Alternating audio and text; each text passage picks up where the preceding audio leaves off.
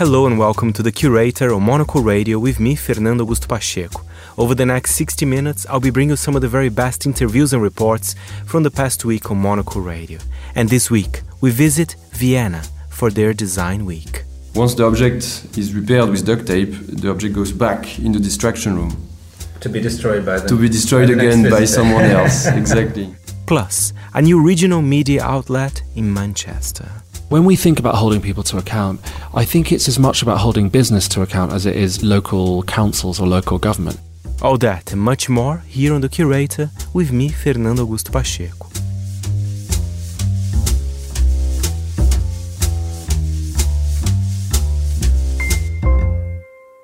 We start the curator with the latest foreign desk explainer.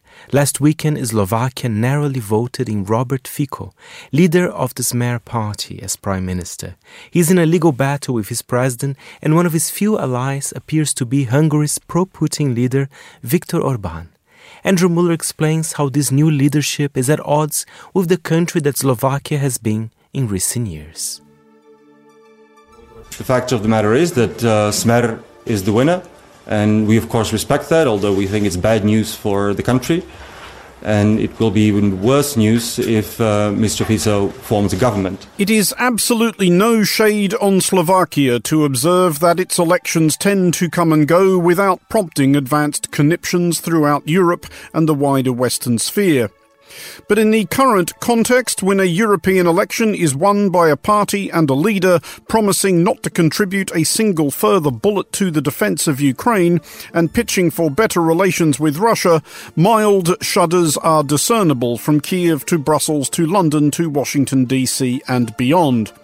Much the more so when the country in question is a neighbour of Ukraine's. Slovakia held a general election on Saturday. The victors, after a fashion, were a party called Smer, who have meandered somewhat around Slovakia's political compass since the late 1990s, from Blairite centre leftists to nostalgic socialists to paranoid nationalists. Smer won 42 seats, which leaves them a stretch short of the 76 required for a working majority in Slovakia's National Council. We will return shortly to Smer's prospects of assembling a governing coalition, but to understand Smer and the trepidation that presently attends them, it is necessary to understand Smer's founder and leader, Robert Fico. Fico is a well known quantity, at least in Slovakia, where he has already had two cracks at being Prime Minister from 2006 to 2010 and 2012 to 2018. His last term ended in resignation amid a crisis occasioned by the murder of Slovak investigative journalist Jan Kuciak and his fiancée, Martina Kusnirova. Kuciak had been investigating an Italian mafia clan which was alleged to have links to one of Fico's assistants. A little over a year ago, Fico himself narrowly escaped prison when Parliament just decided to uphold his MP's immunity from prosecution on organised crime charges. Are you normal, man? How dare you talk to a member of parliament like that? What crime have I committed? What crime have I committed? Explain to me.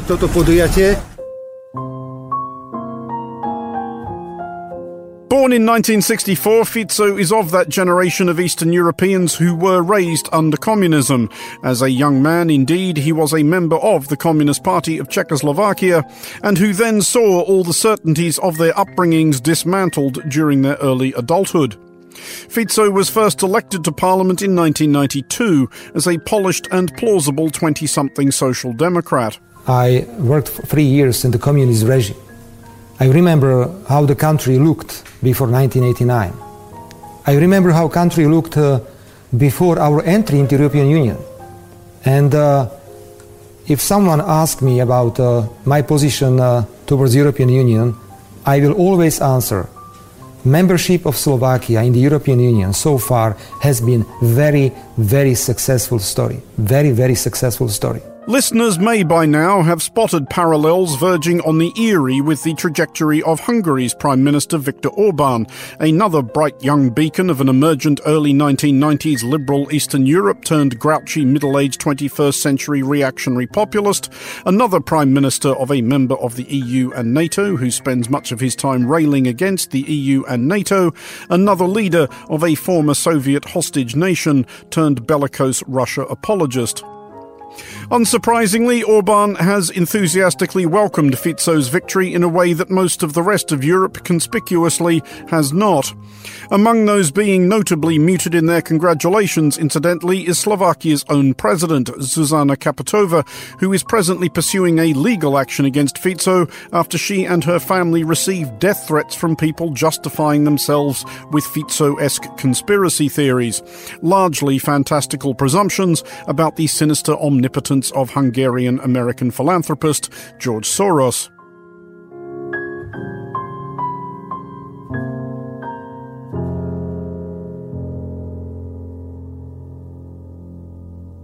Before assessing what impact a withdrawal of Slovakia's support for Ukraine may have, we need to look at Fico's chances of being in any position to withdraw it.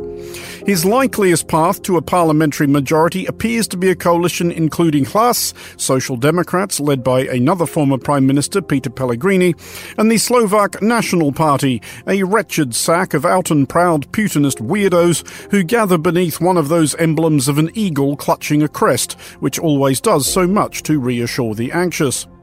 To entice both partners, Fico may have to give the impression that he is at once less and more cranky than he looks, which on past form is probably not beyond him.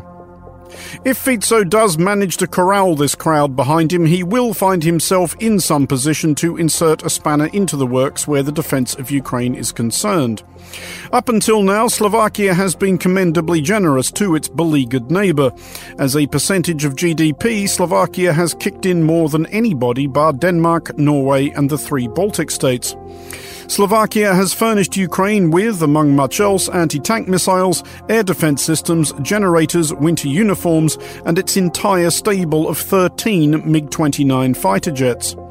Slovakia has also, given its handy location, served as a logistical hub for the transport of equipment from elsewhere. The practicalities of all of which can doubtless be worked around. What will be more concerning in Western capitals, other than Budapest and Belgrade, is a perception that might take root in Moscow that Europe's resolve is fracturing and might be fractured further. For Monocle Radio, I'm Andrew Muller. And for Toe Stories this week, Sophie Monaghan Coombs explores the relocation and renaming process ahead for the Museum of London.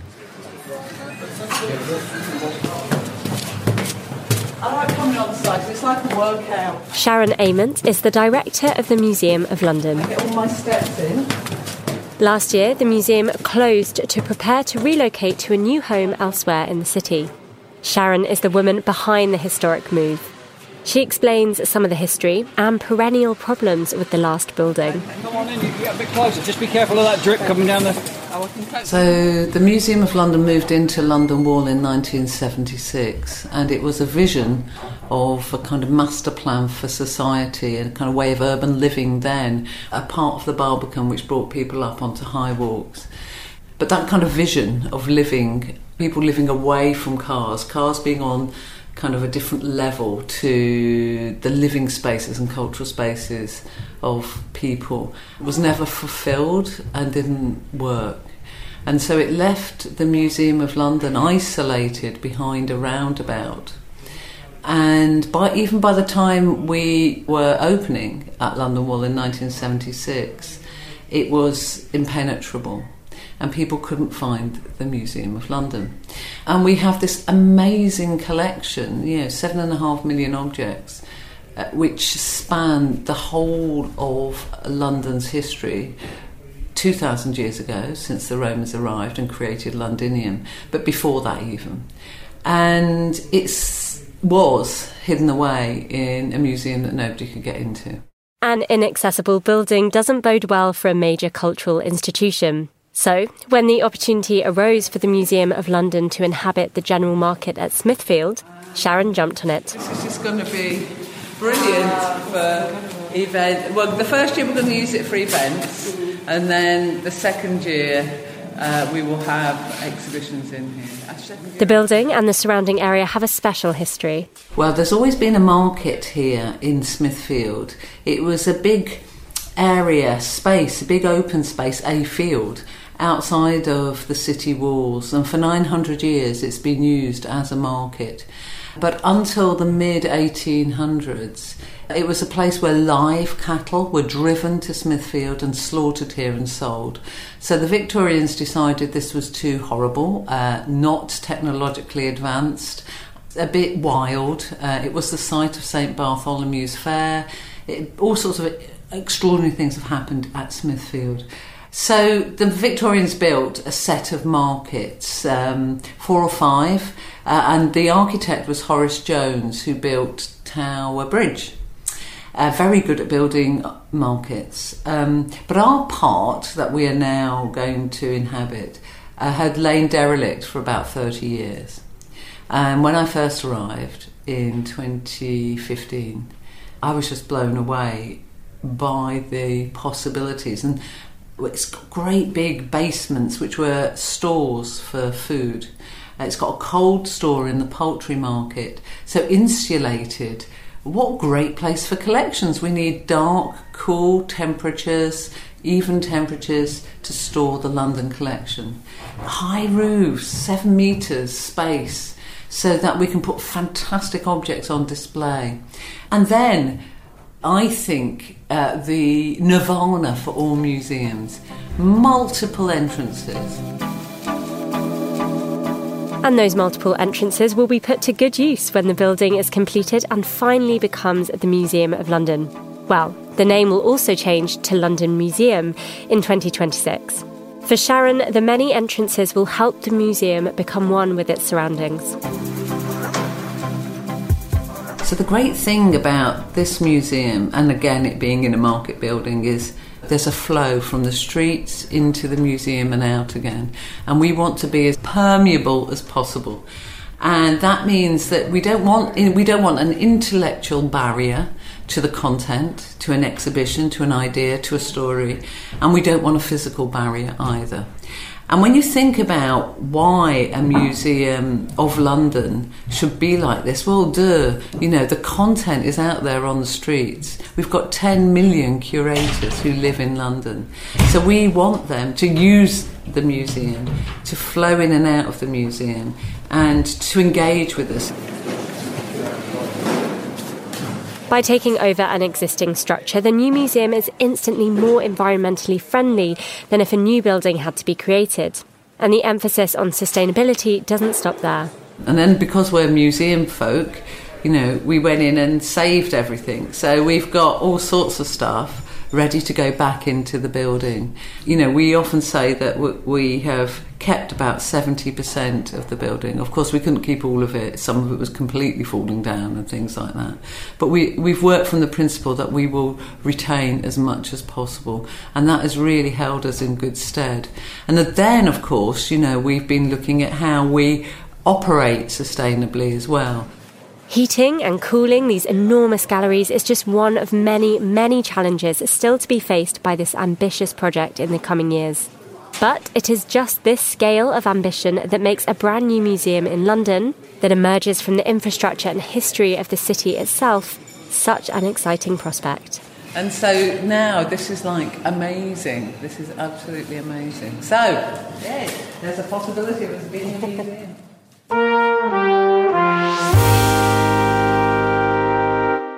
And we are back with the curator, and I am Fernando Augusto Pacheco. To Vienna now, to Vienna Design Week to be more precise. Monocle's Alexei Korolyov visited the 17th edition of the festival. I'm Gabriel Roland, the director of Vienna Design Week. Um, Vienna Design Week always uses temporary interim use buildings. Um, we had everything from a Baroque palais over a factory storage, a hospital, uh, office buildings, a bank, and so on and so forth. We never had a hotel though, up until this year. Uh, this year we have the privilege of working in this 60s architecture. It used to be a care home, then it was a hotel.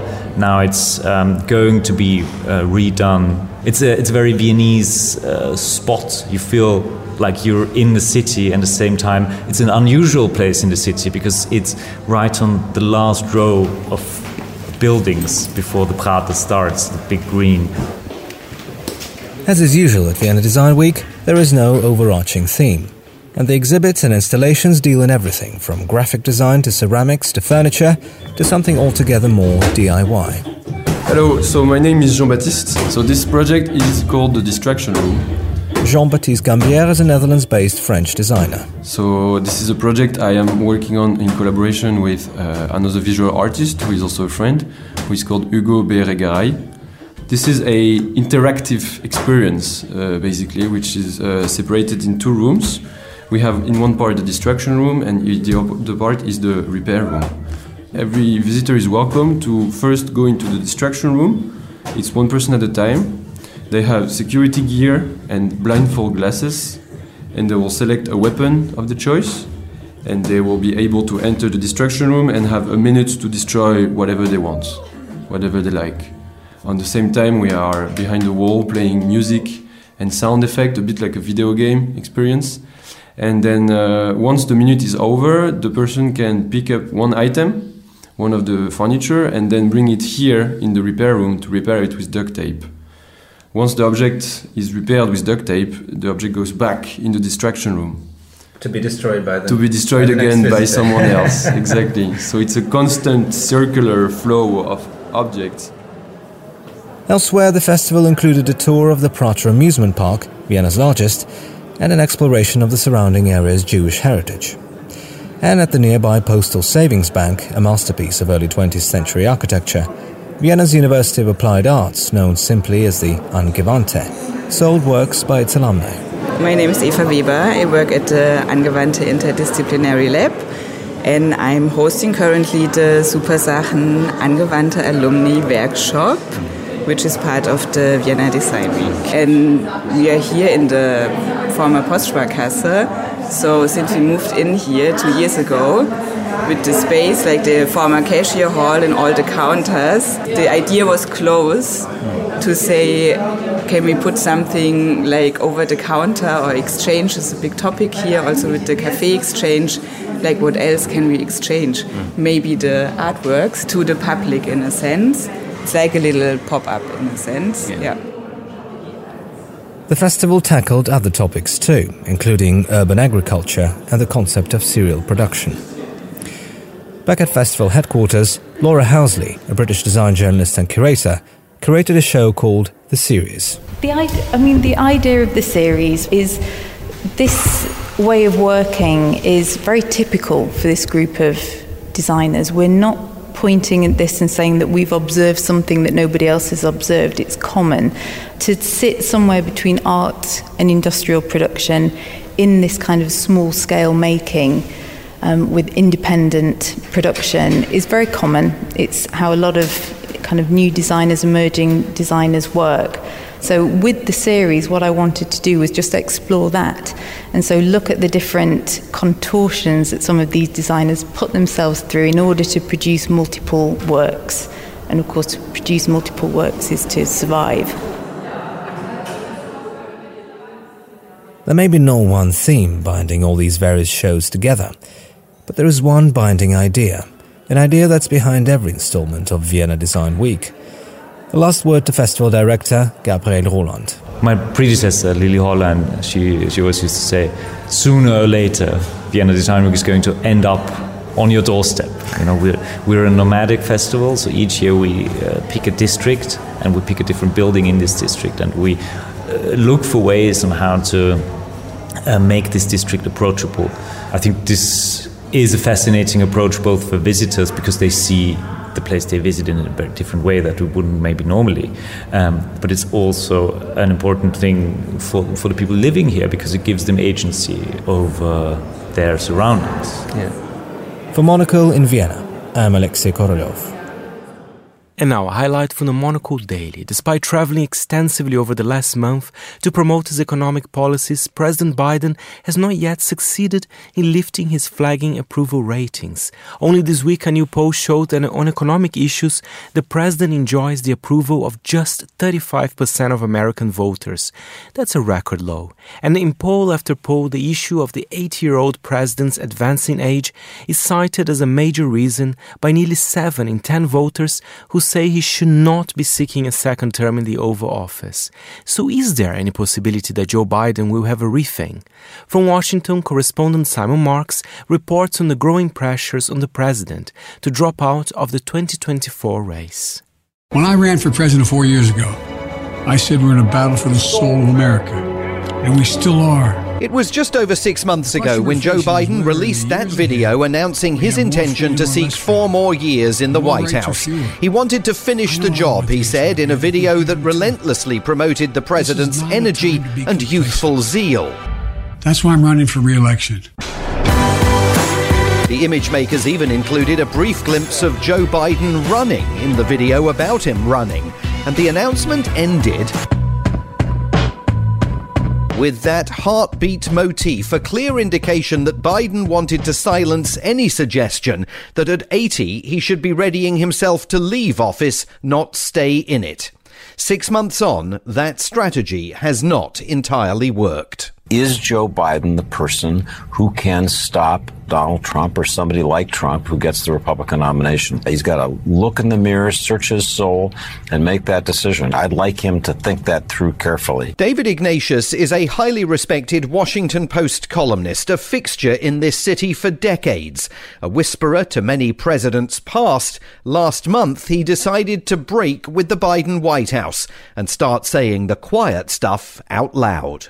Through this summer, I haven't gone anywhere in the country. I haven't talked to any group of people uh, where this issue of whether President uh, Biden should run again hasn't been a, a, centerpiece of conversation. And I thought that it was time to, to, to raise that question whether uh, Joe Biden is the best person to carry this legacy forward. In that interview with left leaning MSNBC, you could hear him oh so respectfully broach the question of whether the president should drop out of the race and let a younger, more energized Democrat serve as the party's standard bearer next year.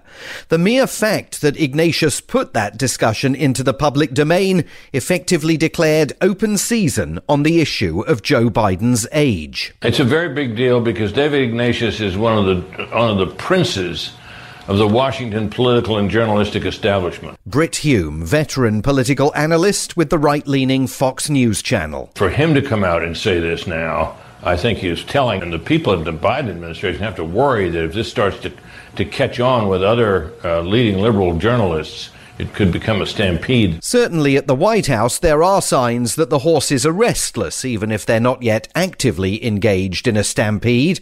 Reporters who previously had held back from asking why Biden thinks it's sensible to remain in office until he's 86 now pepper Press Secretary Karine Jean Pierre with questions about the president's plans. How does the president plan to convince the American people over the next year that 80 is not too old for someone who's running for reelection? 80 is the new 40. Didn't you hear? In 2019, he got the same criticism. In 2020, he got the same criticism. In 2022, he got the same criticism. And every time, he beats the naysayers. In recent appearances, President Biden has acknowledged that he knows his age and visibly slowing energy is an election issue, but he insists he's got enough gas in the tank to keep going. You may have noticed a lot of people are focused on my age. Well, I get it, believe me. I know better than anyone. But there's something else I know. When I came to office, this nation was flat on its back. I knew what to do. I vaccinated the nation and rebuilt the economy. Those comments at a campaign appearance last month in New York were a fresh effort to derail suggestions that he should stand aside.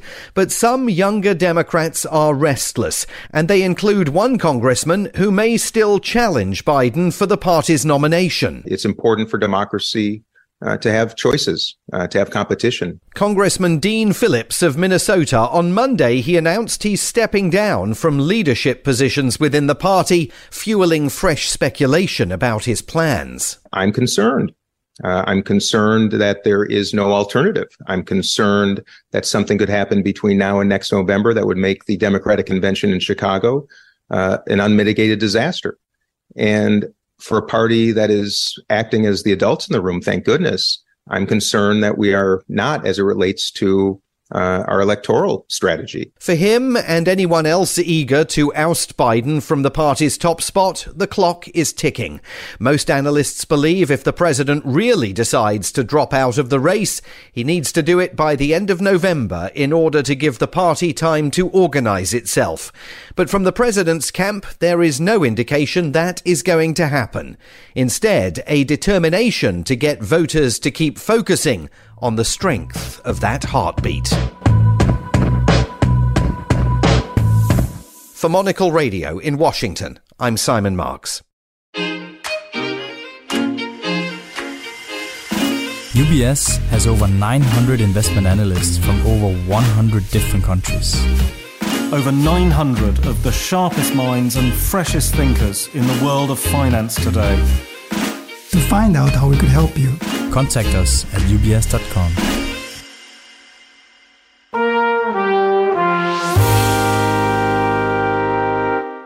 We're back with the curator, and this week London is hosting its film festival, and I had the pleasure to speak with Kristy Matheson, the new BFI Festival's director.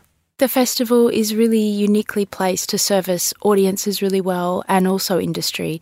So it's this lovely mix where you get to present films with the filmmaking team there, but you're presenting them to audiences who have found these films and, you know, got themselves to the cinema.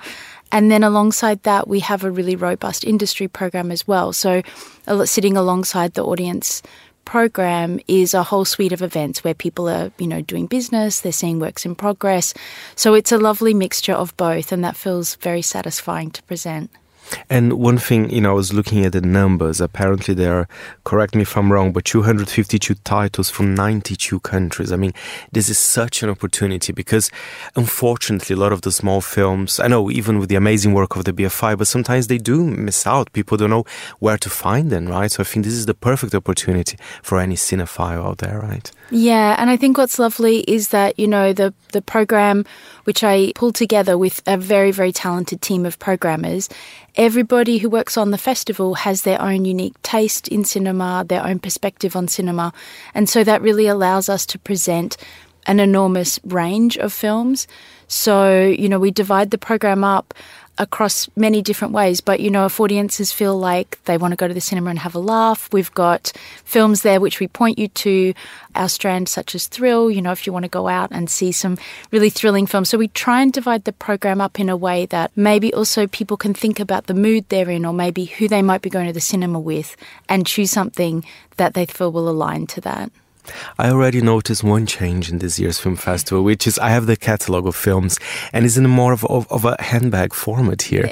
I think that that's, please continue with that. I really enjoy that. well, you know, we, we love our brochure, but this year we opted for a, a more compact version. One, it's just much easier to you know, to pop in your pocket or your bag and, and carry about. And hopefully people will be reading it on the tube and on the bus and as they're moving around the city.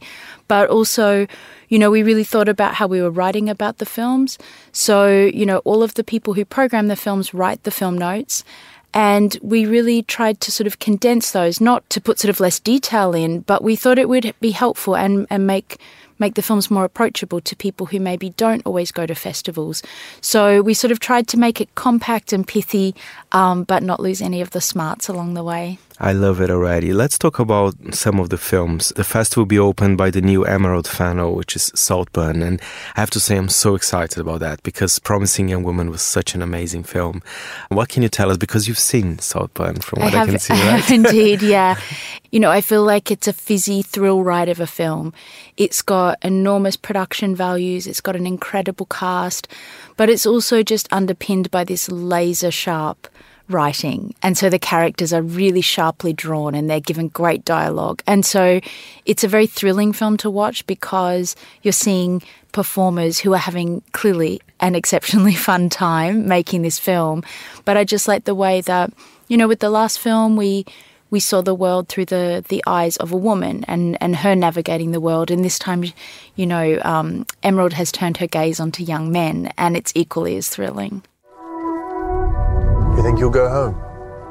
Honestly, home doesn't mean the same for me as it does for you, Felix. Well, why don't you come home with me? Come to Saltburn. Yeah, I've seen the trailer. Uh, I mean, it looks uh, amazing, and there's a new chicken run as well.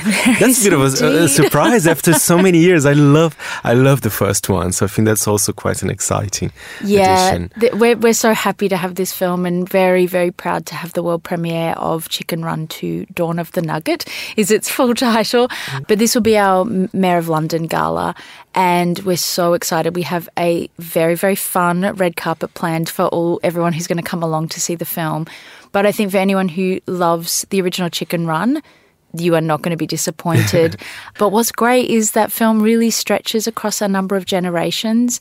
And so I just love the idea that at this screening, you know, Royal Festival Hall will be full to the brim of many generations of Chicken Run fans. So I think it's going to be such a fun, fun time.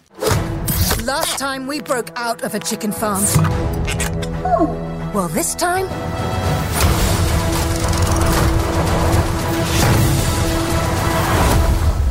We're breaking in. And let's talk about curation because it's amazing. As I said, the festival is very open to the public, but also very different genres as well. It doesn't, of course, you have the wonderful art house films and, and potential Oscar favorites mm-hmm. later this year, but you also, I don't know, it feels to me quite open. It feels to me that there's no prejudice when it comes to genres, if it's a blockbuster or a little art house from, you know, from whatever country in the world. Yeah, I think that what makes what makes this program so fun to put together is, you know, like I said, I'm working with an incredibly talented team of programmers. And so there are some films that we've all seen and we all love. And there are other films that, you know, are nominated by two or three programmers. So what's kind of great is that we're all pulling together a collection of films. And really for us, you know, we're thinking about, you know, what is going to be a defining film for cinema this year? Are there stories we haven't seen on screen yet? But it's really underpinned by quality. So we're really looking at the you know the directors and the film teams who are really using cinema as a language to do something. And so I think that by having very broad parameters and really thinking about the audience, so that is really how we make our decisions. We lens our programming through thinking about audience. And, you know, with, with a country like the UK, which is so incredibly diverse, it just gives you so much scope. You can really, you can meet many, many audiences. So that's really what we're trying to do.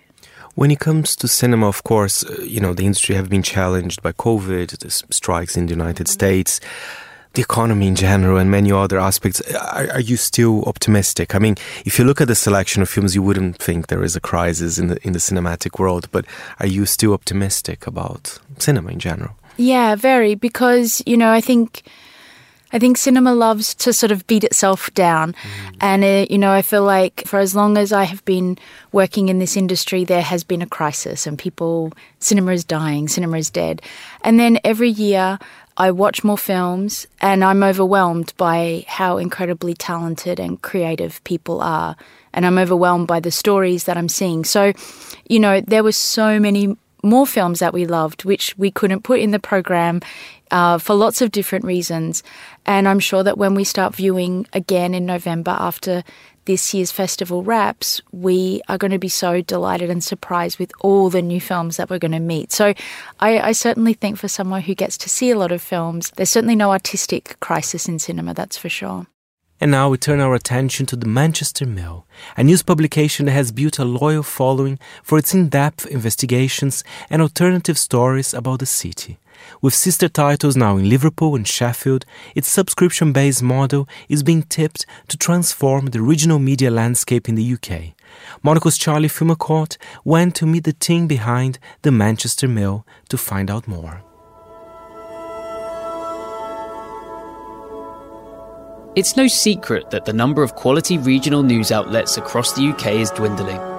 From 2005 to 2018, there was a net loss of 245 local news titles across the country. This rather bleak outlook has led many to question whether there is still a market for quality local journalism in the digital age. However, over the last few years, a publication in Manchester has been bucking the trend.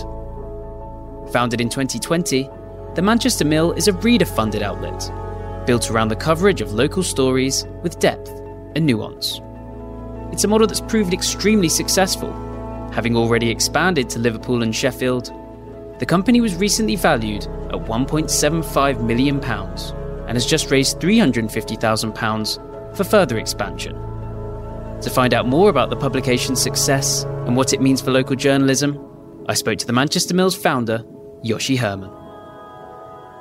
So I came up with the idea during the first lockdown in the pandemic, and I was living with my mum at the time, and I was doing a bit of freelance journalism, but I didn't have much on.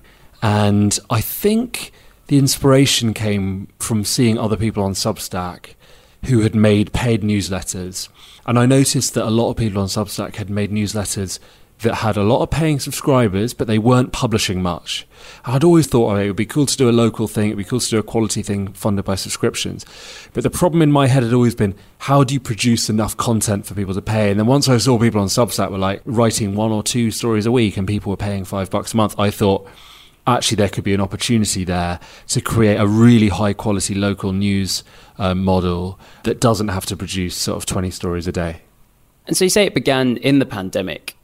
How did you go about getting it off the ground? I mean, was it a case of just trying to gain attention through the quality of your stories? It was good timing actually because in the pandemic, people really wanted to know local information. Like they really wanted to know what the latest data was in the pandemic. They wanted to know the infection rates. And I think there was also a sense that some of the media reporting could get a little bit sensationalist and therefore it took off really quickly. Like I think within a few months, we had about five thousand people on the email list. So in a way, like it was bad timing to start a business, but on the other hand, to start a media business that gives people like good quality information, it almost perhaps worked to our advantage in that sense. And so the Manchester Mill is different to local newspapers. You know, there's no breaking news, there's no classifieds. Would you say it's a different way of covering the city? Yeah, that's what we're trying to do. We're trying to reinvent what city journalism feels like. I think that it's supposed to be local news, local journalism that doesn't feel like local news. It's supposed to feel more in depth and more thoughtful and more nuanced. I don't think journalism should just be about giving people information. I think it should also be about inspiring people to feel better and to feel more connected to the places they live. So we try to do that and we try to like publish like an eclectic mix of journalism that will try and hit those different points. And you touched on it there, but you know, local journalism at its best can hold power to account, particularly local governments who are probably not, you know, as much under the eye of the of the national media. A lack of funded regional media obviously threatens this. How important is this aspect of journalism for you at the Mill? I think holding people to account is a big part of journalism. I don't think it's the only part. Like, I don't think it's the only thing we should be focusing on because, as I think I, I, said before, I think there needs to be like some joy to it. I think there needs to be some upbeat stuff. There needs to be culture. There need to be like new ideas. But when we think about holding people to account, I think it's as much about holding business to account as it is local councils or local government. Yes, there are issues in local government that need to be exposed incompetence and sometimes like low level corruption. But there's also just a lot of businesses that get a lot of hype and who put out press releases that get sort of reproduced in these local outlets, but who don't get scrutiny. So I think a big focus for us has been scrutinizing where power really lies, and sometimes that's local government. So that's been like an interesting like learning for me. Is like identify in your city like where the power really lies and who's really exploiting the sort of attention economy that exists in a place like Manchester. And I guess looking at the business side of things, you know, the Mill has ran special print editions, there's the Mill Members Club meetings, you have a podcast. How important is this other aspect of the business in, you know, cementing your place in the community, but also, I guess, in terms of running a modern media business? Yeah, I think the community aspect of media is massive because I think what a lot of media companies have done in the age of sort of like mass online scale and clickbait is they've lost their connection with readers. And I think if you want to redevelop that connection with readers, A, you have to make sure the journalism actually respects people's intelligence and their time. You can't be misleading people with headlines. You can't be writing about inane celebrity stuff that you just got off Instagram. But the second layer of it is you have to develop that connection you have with people. If they like your journalism, you have to meet them and talk to them and ask for their support and ask for advice. I think we're closer to our readers than almost any other media company in the country because people come along and they talk to us. People get in our email inboxes about stuff. I've never had this level of sort of like interaction and engagement with readers that we have now. So I think it's a big part of it. I think a big part of media is community. It's not just about the stories. It's not just about giving people information. And in a city, you need that because you need people to tell you what's happening. You need sources to come out the woodwork. I want to be the place where if people aren't getting paid by their employer or they're getting screwed over in some way, that they come to us. And I think you can only have that if you've got like a community rather than just sort of an anonymous set of readers. Now, it's been covered quite a lot in the news recently that the mill has, you know, it's had a valuation, it's now received, you know, significant investment. Um, what's next? Yeah, so I think first thing is we've raised money from some great people and we want to carry on doing what we're doing and just do a bit more of it and be a bit more ambitious. We want to go to a few different cities. Currently, the Mill is in Manchester, then we've got the Post in Liverpool, we've got the Tribune in Sheffield. So we've got three publications that work together as a team, but we would like to go to a few more places. And there are journalists in those places who are getting in touch with me saying, hey, would you consider launching here? Would you consider launching here? So we've now got the cash to do that.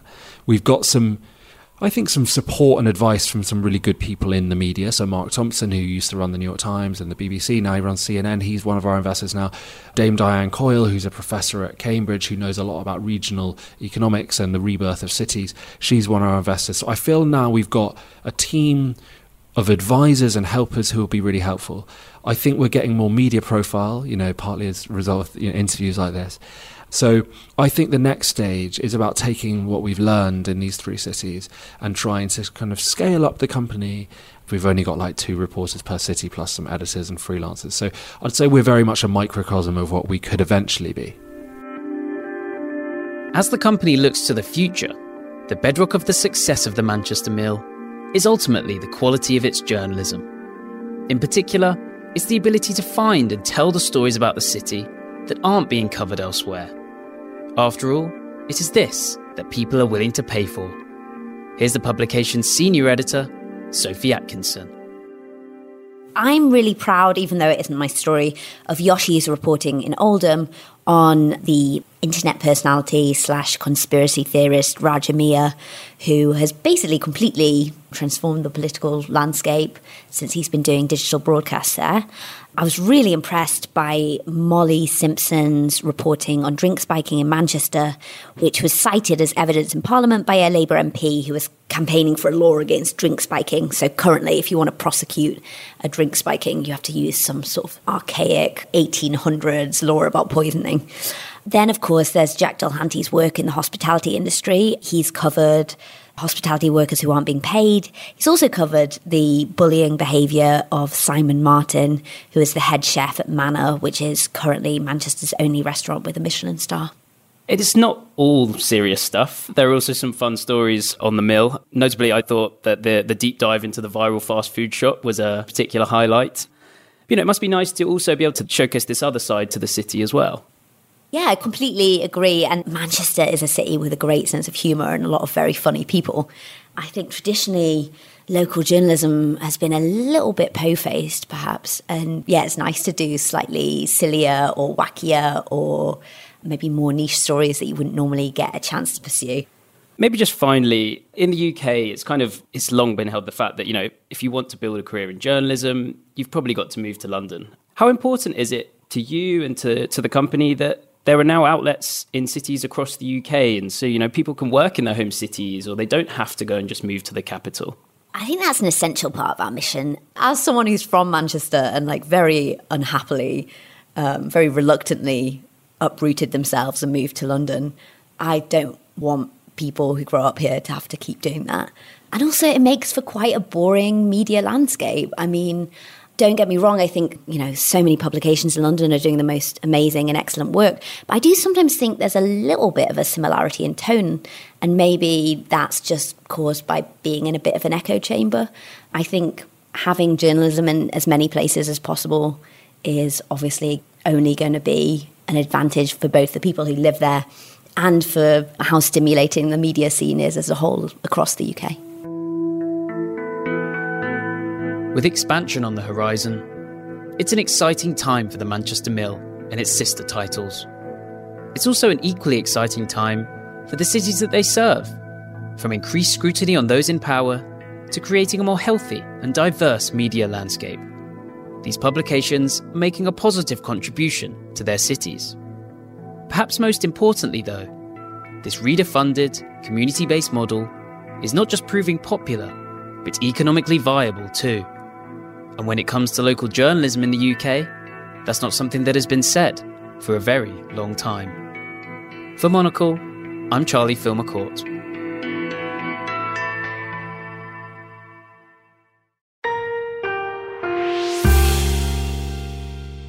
And we are back with the curator. And now for food neighborhoods. The Chinese diaspora can be found across the globe, populating Chinatowns from Manila to Manchester. One of the most storied lies in Vancouver, Canada's west coast metropolis perched on the Pacific Rim. Monocle's Gregory Scruggs takes us for a tour. With the first immigrants setting up shop in 1886, Vancouver's Chinatown is among the oldest in North America and retains a vibrant traditional life of mahjong parlors, table tennis matches, and Lunar New Year celebrations. Chinatowns are famous for their foodways, but in Vancouver you'll find much more than dim sum. In fact, for a survey of the new Chinatown food scene, I didn't even start with Chinese food. Hello, my name is Giovanni Mascagni. I am uh, the owner of Fiorino Italian Street Food, which is a restaurant located in Chinatown in Vancouver. Our restaurant um, always wanted to be in a central location in Vancouver, uh, close to a lot of foot traffic and in a great food scene. Uh, we wanted to be surrounded by great restaurants and great cocktail lounges to be a part of a larger picture. And what, does, for someone who hasn't been to Vancouver's Chinatown before and maybe has an image of the North American Chinatown with herb shops and noodle houses and Peking duck hanging in the window, describe this food scene in, in Chinatown. Sounds like there's more, not, but no disrespect to traditional Chinese food, but it sounds like there's a lot more than just Chinese food going on in Vancouver's Chinatown today. I remember coming in to Vancouver uh, when I was around 25 years old, and uh, that's almost 10 years ago now. The main thing was that Chinatown was very attractive for the restaurant scene and the, and the after dinner scene as well. There is um, so much going on in Vancouver in a lot of different neighborhoods, but Chinatown is the most diverse. It has it offers a little bit of everything, but it also offers a lot of authenticity. It is uh, one of the more affordable areas of town, especially uh, downtown. We always saw Fiorino as being a, a part of this um, since the beginning of its uh, conception. You've been open for almost two years. You've been honored with a Michelin Bib Gourmand in Michelin's first guide here in Vancouver. Uh, how have you been received in Chinatown? The Chinese community and Italian community go way back in Vancouver. There is a building just down the block from us, uh, owned by Angelo Tosi, a very Italian man, uh, who opened the actually opened his shop in the early 1900s. I think it's as back as 1903, if I remember correctly. And now his son is running uh, the shop. His name is Angelo, and he is uh, a gentleman in his 80s um, who is still running the shop just down the block. So we can go source some Italian ingredients right here in Chinatown. Do you mind actually telling me about the sandwich I'm about to enjoy? Yeah, so this Michelangelo sandwich, we call it Michelangelo because we feel it's a little bit artsy.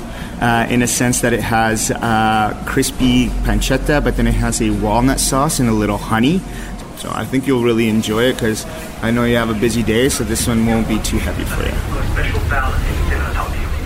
After my sandwich, I was craving a pick me up. I'm usually a coffee drinker, but rather than have an espresso at Fiorino, I went across the street to a very attractive shop where a floor to ceiling display of teapots beckoned me in. My name's Olivia Chan. Uh, I'm a second generation tea master at Treasure Green Tea Company in uh, heart of Chinatown, Vancouver. We've been here since 1981. Uh, my parents started the shop, and I took over in 2003. Uh, our tea shop actually started off when we immigrated from Hong Kong in 1977, long time ago.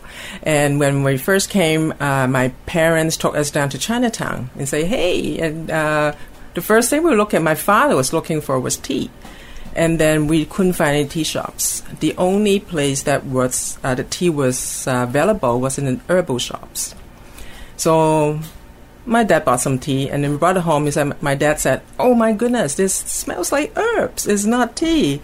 So immediately that dawned on my parents that we can make it into a business. So the newcomers from abroad can enjoy the staples. So that's how it got started. Um, so we started planning uh, the tea business in 1979. Uh, China China wasn't open for free trade at the time, so it took two straight years communicating with China. I saw my father's notes and telefax that they were using to communicate. There were just boxes of them, and um, that was very difficult to start a business at a time. What is Chinatown like today, especially from a, a, a food and drink perspective? Uh, and how does Treasure Green Tea fit into that scene? It, it, it seems like it's a bit of a bridge between older Chinatown and some of the newer trends we're seeing in the the businesses. Treasure Green being in Chinatown for the last 42 years, we have witnessed a lot of changes. Part of it has been very vibrant when we um, started our business in 81, actually. And uh, it's just so even difficult to find a parking space. It was just like fighting for a spot to park.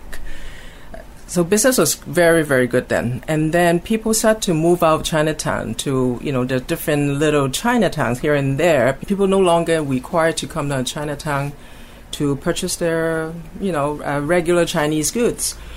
So for us is my dad always say if your products are good, people will come and find you. You don't have to go chase them. Just stay where we are. They'll come to you. So that was the golden rule that my father gave me. So I decided to stay, but I want to attract more, not just newcomers, but particularly new generations. We want to um, share our heritage. I want to bring tea into other people's lifestyle. For example, um, we would have tea every evening after dinner, and that's how we talk about our day. It's an excellent connection, how we connect one another. That's the only little time that you say, "Oh, okay, put everything down. Now we need to connect with one another." Just a few doors down from Treasure Green Tea Company, something delectable caught my eye. Blind Tiger Dumplings dishes out flavors from across China, and as I gather, there is more than meets the eye to this simple counter service spot. My name is Lewis Hart. I'm the owner of Three Kingdoms Hospitality and uh, also the owner of Blind Tiger Dumplings and Lao Wai Cocktail Bar. Chinatown's always had kind of quote unquote those speakeasies, with the last one closing in the 1990s called the Green Door. We wanted to kind of revitalize that aspect of Chinatown, and the front is a dumpling shop, yeah, typical street facing vendor with with like late night dumpling eats, and uh, if you uh, order a certain item off the menu, then uh, you're whisked away into the fridge to uh, to enjoy a little bit more of an alcoholic experience. Chinese cuisine is very provincially uh, set, and so our menu is more of showcasing different cuisines within Chinese cuisine. Uh, it's such a vast and unique cuisine unto itself, but each province is so uh, defensive and proud of uh, what they bring to the table. For example, we have shepherd's purse, which is a Shanghainese uh, dumpling. Uh, shepherd's purse is uh, a green vegetable similar to spinach with a, a, lot more aroma to it. The skin is going to be a lot thinner. And another example is the bison momos, where that's a Tibetan cuisine. Tibet generally has thicker dough. Uh, bison we, we source because we can't get yak.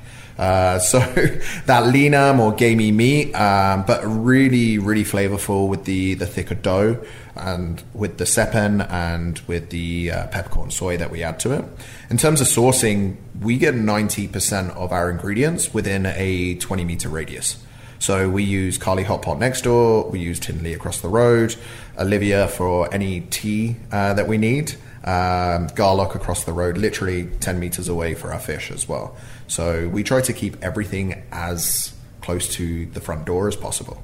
Chinatowns across the world are always known for the quality of food, the uniqueness, and also uh, that heritage of being uh, a late night spot as well. Uh, Vancouver's Chinatown had its heyday in the 70s and 80s before sweeping things kibosh the uh, the whole late night scene. Uh, now that's coming back, and so there was an element where uh, what we noticed was there's a lot of dim sum places and a lot of uh, legacy restaurants that serve the daytime, but there wasn't a late night dumpling spot, and so we found a hole in the market there. Uh, the other side of it as well is we chose this building because next door was a jazz hall. Sammy Davis Jr. played next door uh, way, way back. And so, uh, and across the road was Hogan's Alley. And so there's always been that element of this being a late night district.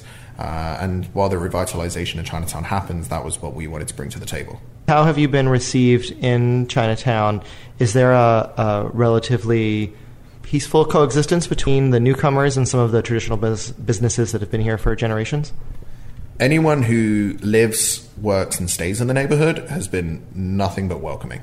Like the most positive and supportive people. Um, I can name drop for hours for the number of people that have just made this so much easier. There's always people that don't understand why someone like myself is going to open in Chinatown uh, and sell dumplings. Um, and, and, you're always going to have that curiosity and sometimes vitriol for people that don't understand. But for me, when I'm walking across the road and I'm being welcomed while I do my shopping and people are leaving work from a legacy business and then coming in for food after work, like you know that you have that mutualistic and, and friendly neighborhood that makes this easy, but also makes it fun. I devoured a quartet of dumplings for good measure, but it was still a little early to ask for the number seven and be whisked away into the Lao Wai speakeasy. Later that night, however, I made my way to the Keefer Bar, ranked among Canada's best for several years running since it opened when Vancouver hosted the Winter Olympics in 2010. Like all of Chinatown's best new food and drink spots, it pays homage to the neighborhood. They source ingredients from local herb shops to give their cocktail recipes an Eastern twist. I saddled up to the tightly packed bar and ordered a pineapple daiquiri. There was a funky flavor alongside the grilled pineapple, dark rum, and lime juice. That would be the Chinese mushroom yunzhi, a staple of Chinese medicine. Some studies claim it cures cancerous tumors. I was just happy to settle for a night on the town. For Monocle in Vancouver, I'm Gregory Scruggs. And that's all we've got time for this week's edition of The Curator. The show was produced by David Stevens and presented by me, Fernando Augusto Pacheco. Thank you for listening.